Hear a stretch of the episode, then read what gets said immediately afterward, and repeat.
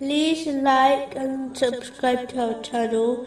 Leave your questions and feedback in the comments section. Enjoy the video. Moving on to chapter 34, verse 21. And he had over them no authority, except it was decreed that we might make evident who believes in the hereafter, from who is thereof in doubt.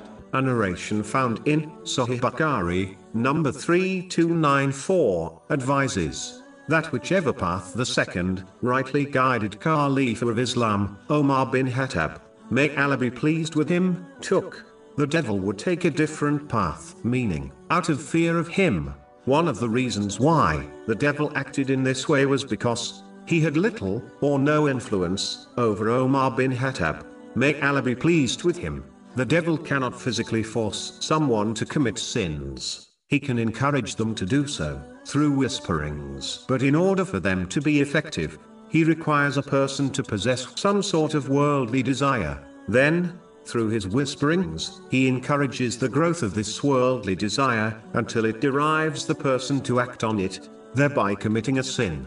The reason the devil had little effect on Omar bin Khattab, may Allah be pleased with him, was because, he had removed worldly desires from his heart. His only desires were connected to pleasing Allah, the Exalted. Therefore, if Muslims desire to minimize the effect the devil has on them, they should remove unnecessary desires from their heart.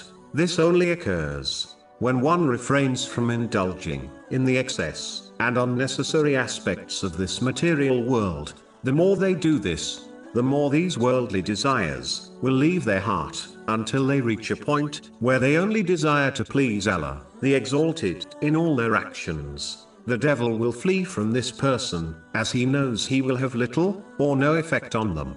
But the more one indulges in the unnecessary aspects of this material world, the more worldly desires they will possess, and therefore, the more influence the devil will have over them.